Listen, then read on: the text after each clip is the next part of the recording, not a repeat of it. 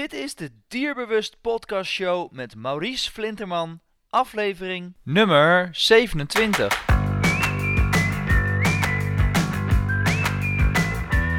Welkom bij de Dierbewust podcast show, waarin je luistert naar experts die je voorzien van de beste informatie, tips en tricks op het gebied van honden.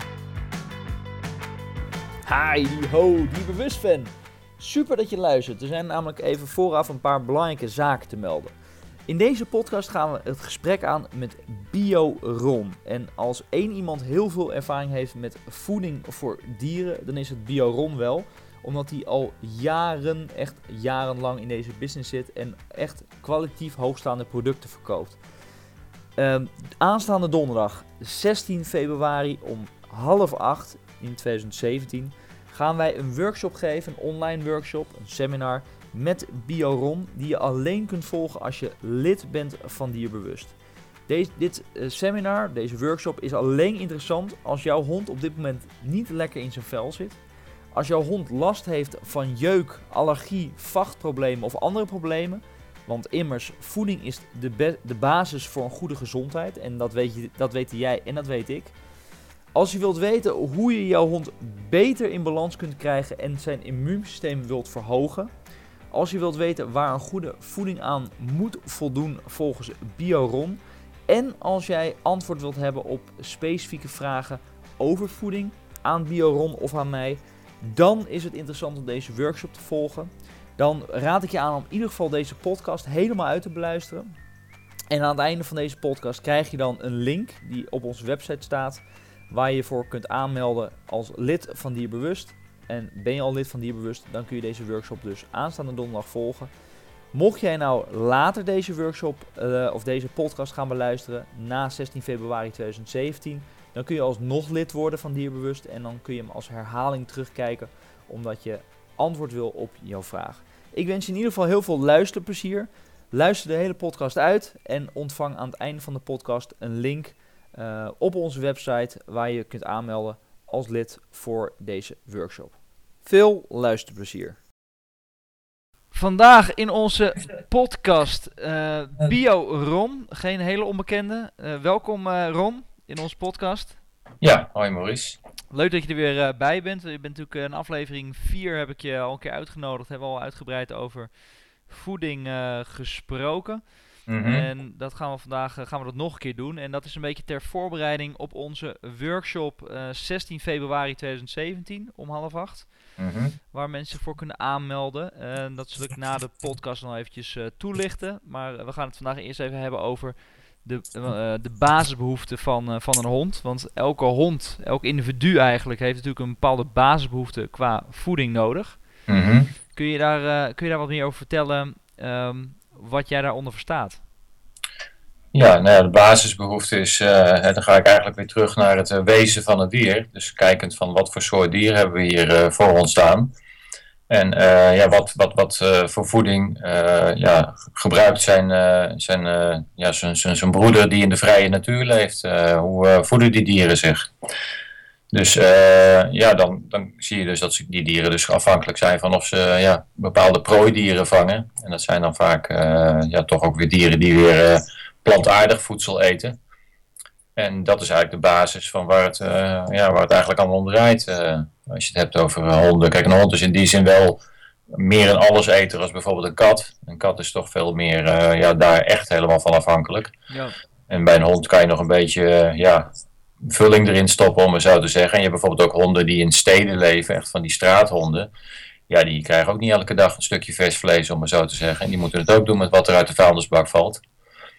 En die overleven daar toch ook op. Niet dat ze er helemaal super blakend gezond en oud en wijs van worden. Maar de tijd dat ze leven, dan kunnen ze er toch op een of andere manier van op 4 pootjes blijven staan. Ja, want teruggaan naar die basisbehoeften is eigenlijk hetgeen waar, denk ik, wij of de mensheid in ieder geval de afgelopen decennia best wel wat moeite mee hebben. Omdat we het een beetje verleerd zijn. Hè? Ik was laatst bij een visboer die zei, je moet geluk hebben, wil je mensen tegenkomen die nog herkennen of de vis, of die aan de vis kan herkennen of een vis oud is of niet. Ja, ja, hij zegt, dat is eigenlijk te gek voor woorden, want het is helemaal niet zo moeilijk.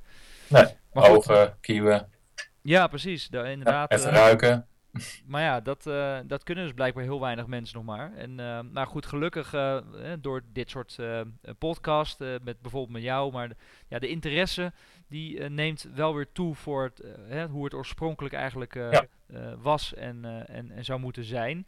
En dat is natuurlijk ook waar ik eigenlijk in de volgende vraag over wil hebben, want ja, biologisch of niet. Het is een discussie die ook veel gevoerd wordt. Veel mensen zijn er tegenstander, voorstander.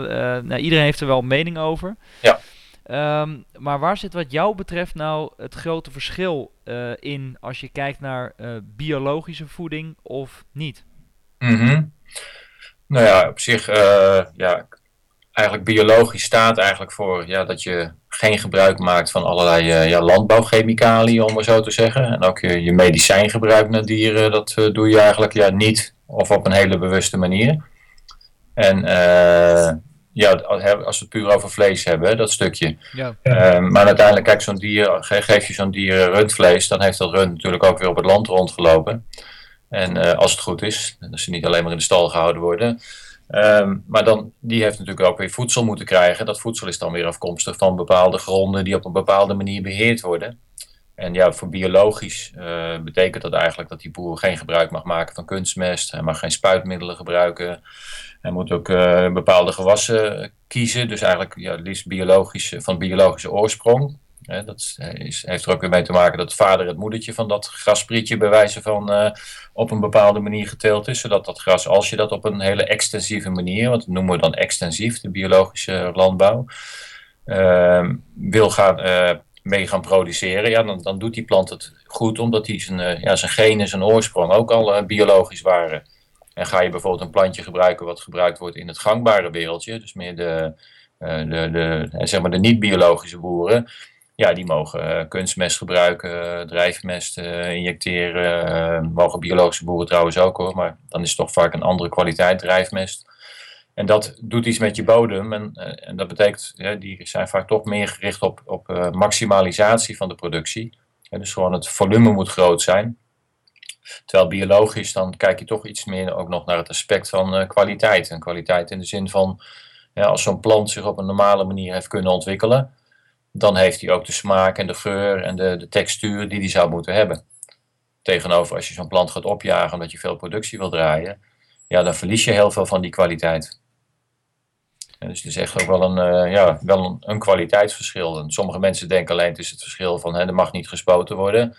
Maar er is ook een heel iets wat nog rondom zo'n plant gebeurt. En uiteindelijk zo'n koe die dan weer met die planten gevoed wordt, dat wordt dan uiteindelijk ook een andere koe. En alles is met elkaar verbonden op die manier. En dat beseffen eigenlijk te weinig mensen, dat uiteindelijk de oorsprong zeg maar is. En je hebt daar zelf een heel mooi boek over in je webshop ook zitten. Die heb je niet zelf geschreven volgens mij. Dan moet je me even helpen wat de naam ook weer van het boek is. Dat is met die appel op de voorkant. Ja, het is het boek Op zoek naar vitale voeding. Ja. En dat hebben wij mogen vertalen uit het Duits. En dat gaat over onderzoek wat gepleegd is op het verschil tussen biologisch dynamisch en gangbaar geteelde producten, tot en met eieren aan toe. En dat gaat op basis van biofotonenonderzoek. En biofotonenonderzoek, dat is een manier eigenlijk om te laten zien wat de levenskracht, de vitaliteit van een voedingsproduct is. Ja, ik heb dat wel met heel veel plezier gelezen. En voor de mensen die geïnteresseerd zijn in biologische oorsprong, wat is nou eigenlijk echt biologisch en wat zou nou echt het verschil, en er is wat meer wetenschappelijke basis geschreven, dan het verschil, dan moet je echt dat boek lezen, want daar wordt het eigenlijk heel duidelijk in uitgelegd. Absoluut. En het is ook eigenlijk een pleidooi voor de boer, de ondernemer die met voeding bezig is. Dus iedereen die in die keten van voedselproductie zijn stukje daarin doet, om verantwoording te nemen voor een stukje kwaliteit. Om te waarborgen dat dat een bewust gekozen kwaliteit is. Dus vrij van chemicaliën en dergelijke. Dat de plant op een planteigen manier heeft kunnen groeien. Dat je de dieren ook op een diereneigen manier probeert te houden. Dus in die zin gaat het allemaal nog een paar stapjes verder. En tot en met een stukje verantwoording voor de aarde. En dus ook de manier zoals jij jouw voetafdruk achterlaat. Dus niet alleen jou als mens, maar ook als bedrijf. Daar denk je ook over na. Er zijn heel veel aspecten die je er allemaal in meeneemt. En die over het algemeen, bij de andere tak, om het zo te zeggen, minder voor de hand liggend zijn. De laatste jaren zie je het wel meer. En dan noem ik het altijd een beetje greenwashing. Van, een beetje een groen kleurtje geven aan iets wat absoluut niet groen is. Dus dat is ook iets voor consumenten en dergelijke, om daar toch in te duiken en te onderzoeken van wat zijn nou hier de verschillen. Ja, want dan kom je natuurlijk gelijk bij het verschil van oké, wat is nou commercieel en wat is nou niet commercieel. En niet dat commercieel nou altijd verkeerd is, maar je ziet natuurlijk wel verschil. Hè? En bijvoorbeeld ook de keurmerken, want in de supermarkt zie je van alles liggen. Ja. Alleen de consument die voelt zich natuurlijk eigenlijk steeds meer gewoon bezodemieterd. Van van wie en van wat kan ik het eigenlijk nou nog vertrouwen wat er in de winkel ligt. Want er wordt natuurlijk ook heel veel verkocht onder de biologische vlag, hè? Onder het biologisch keurmerk, waarvan je dan kan afvragen, goh, hoe biologisch is dat nou eigenlijk? Ja. En als je dan kijkt naar bijvoorbeeld de verschillen, hè, want je hebt Europese richtlijnen voor biologisch, dan heb je best wel een verschil tussen bijvoorbeeld Demeter en bijvoorbeeld Bioland. Bioland uit Duitsland. Kun jij aangeven waar wat jou betreft je voorkeur naar uitgaat en wat daarin de verschillen zijn? Mm-hmm. Nou ja, voorkeur is altijd weer terug naar de basis. En de basis waar uiteindelijk ook gewoon biologisch is ontstaan, dat is eigenlijk het biologisch dynamische. Dus in die zin het Demeter, het Bioland verhaal. Dat is eigenlijk de kern van waar het om draait. En hoe dichter je daarbij kan komen, het is praktisch niet altijd haalbaar, maar hoe dichter je erbij kan komen, hoe beter het voor mij voelt eigenlijk om met bepaalde dingen bezig te zijn. Ja, maar dan is het nog steeds heel lastig en niet tastbaar om het verschil daar in te krijgen als het ware. Kijk, je weet dus wel dat als je een product koopt van Demeter, van Bioland, dan is het wat jou betreft, voldoet het wel aan bepaalde eisen, zeg maar. Hè? Ja, nou ik denk op het vlak, zeg maar, vanaf de bodem tot aan de mond, hè, of zelfs van mond tot kont, om maar zo te zeggen. Heeft dat zijn hoogste kwaliteitsniveau kunnen behalen. Omdat de hele keten die daar mee bezig is, dat op een hele bewuste manier doet. En dat ook als uitgangspunt heeft. Hè. En dan kom je weer aan een stukje vitaliteit en levenskracht. En voeding hoort jouw levenskracht en vitaliteit te geven. En niet dat je, als je gegeten hebt, dat je achterover valt en eerst een half uur moet uitbuiken. Omdat je lichaam zoveel te verwerken krijgt. Ja, en dat is helaas bij heel veel mensen denk ik toch nog het geval. Hè? Je ziet het steeds meer dat mensen die in hun voedingspatroon gaan wijzigen. En dat geldt natuurlijk niet alleen voor mensen. Want je ziet het natuurlijk extreem ook bij honden en katten. Dat gewoon echt zelfs in het gedrag van de hond de verschillen gaan plaatsvinden. Want een hond gewoon veel lekker in zijn vel zit.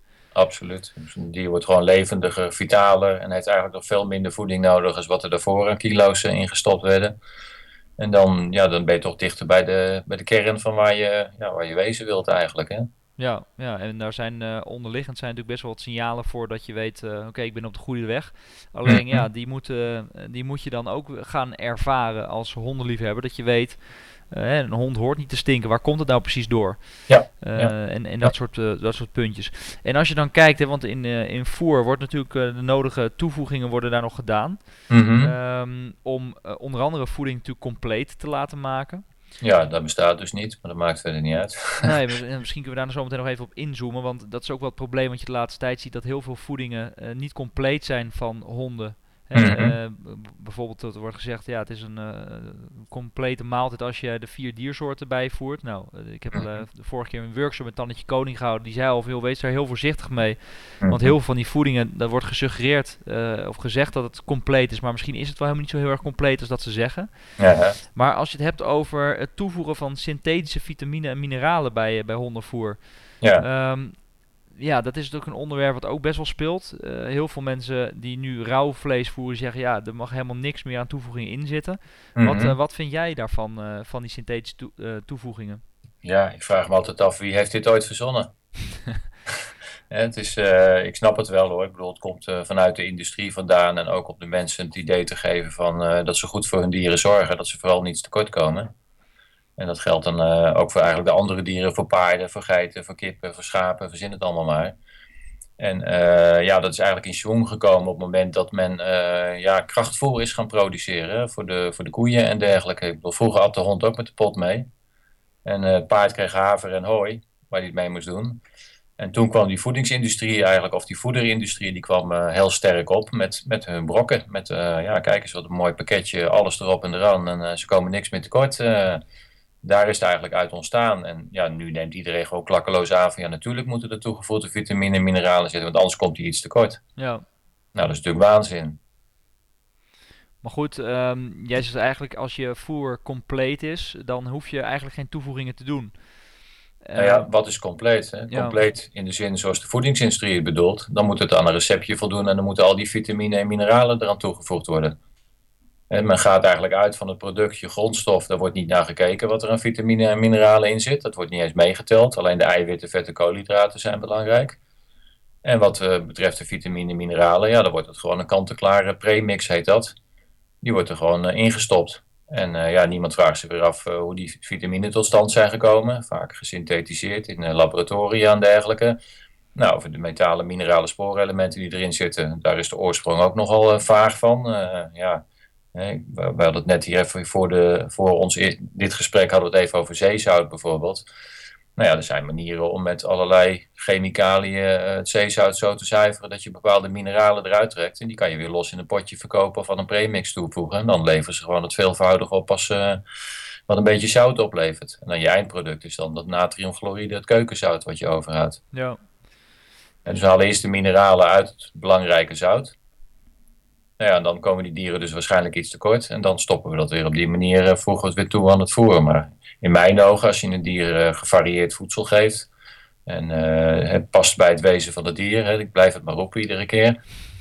Dan krijgt hij gewoon voldoende van zijn vitamine, mineralen en alles binnen. Dus dan is dat hele toevoegverhaal. Ja, dat kan dus voor een momentum nodig zijn om een dier een handje te helpen op een bepaald moment.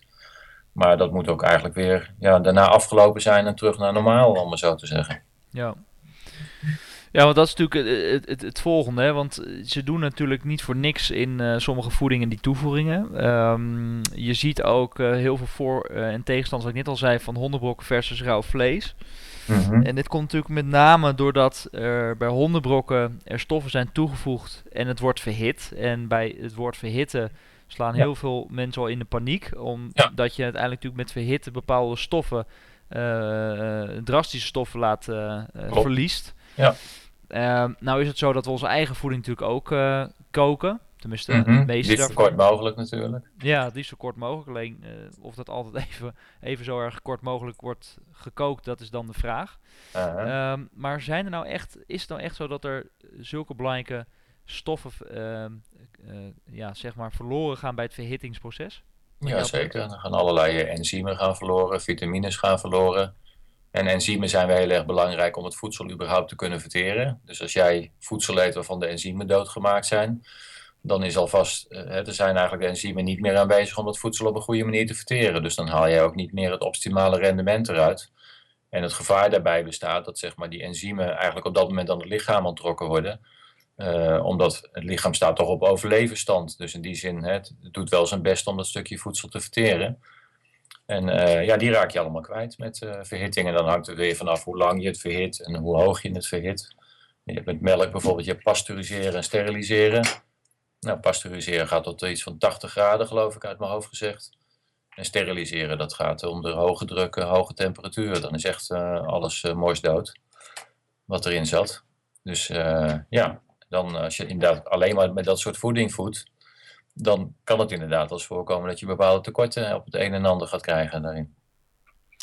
Ja, dus het verhitten, daar moet in ieder geval wel mee uit worden gekeken dat je het in ieder geval niet te hoog verhit. Alleen dat is natuurlijk alweer het volgende vraagstuk. Hè. Wij zijn natuurlijk niet bij het hele proces aanwezig. Dus je kunt ook heel erg lastig controleren hoe hoog het dan wordt verhit en of er nog wel stoffen in zitten die uiteindelijk goed voor je dier zijn. Ja, nou ja, bij brokken weet je meestal, zeker als het van die lekkere krokante brokken zijn, zeg maar, van het luchtige spul, dan weet je zeker dat het onder hoge verhitting en hoge druk is gegaan. Dus in die zin heb je nog een vulmiddeltje over met toevoegingen dan.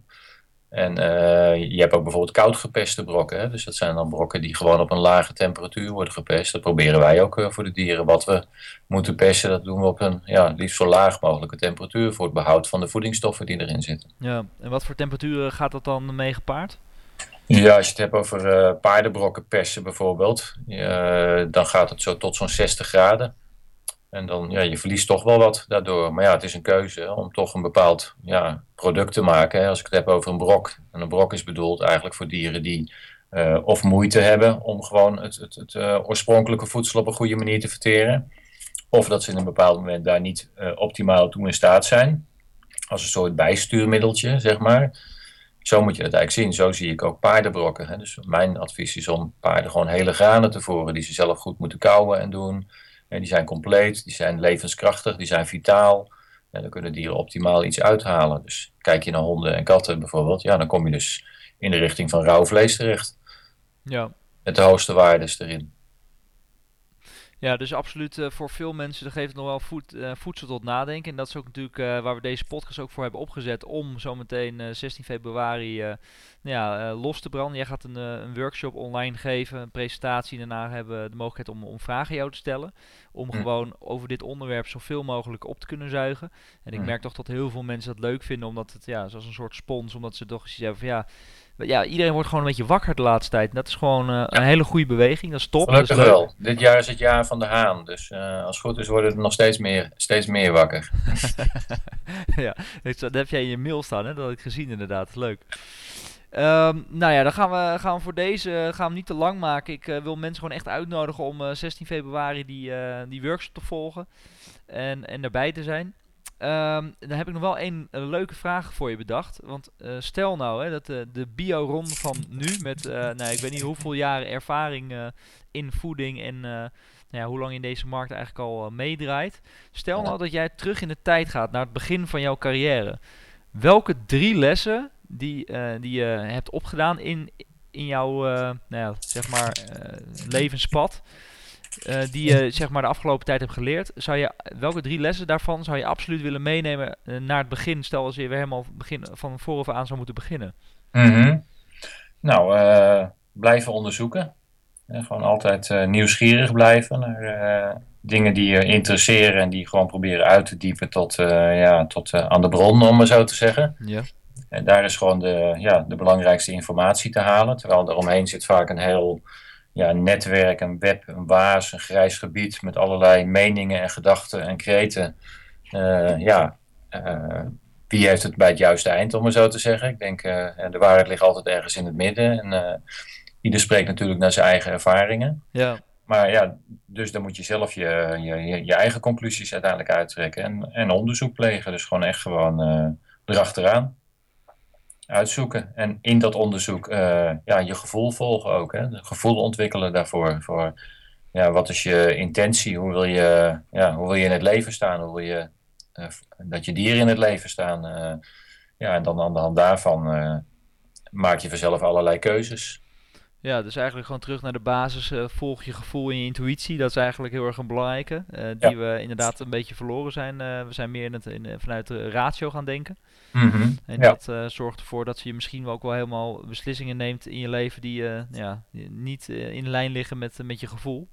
Nee, maar die zijn ook waarschijnlijk nodig dan. Ik zeg altijd, mijn eerste paard heb ik gesloopt. Ja, niet bewust natuurlijk, maar gewoon uit onwetendheid.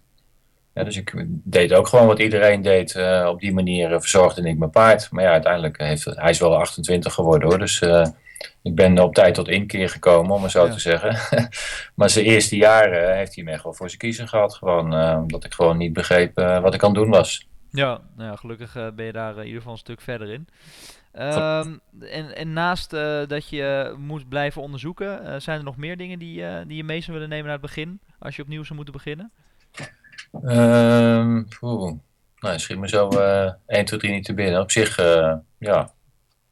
heb ik me wel vermaakt in al die jaren. En, dat is ook belangrijk, hè? Dat is zeker belangrijk. Dat is eigenlijk het belangrijkste, toch? Ja, je moet gewoon zoeken naar uitdagingen, leuke, interessante, spannende dingen. En dan blijft het leven leuk.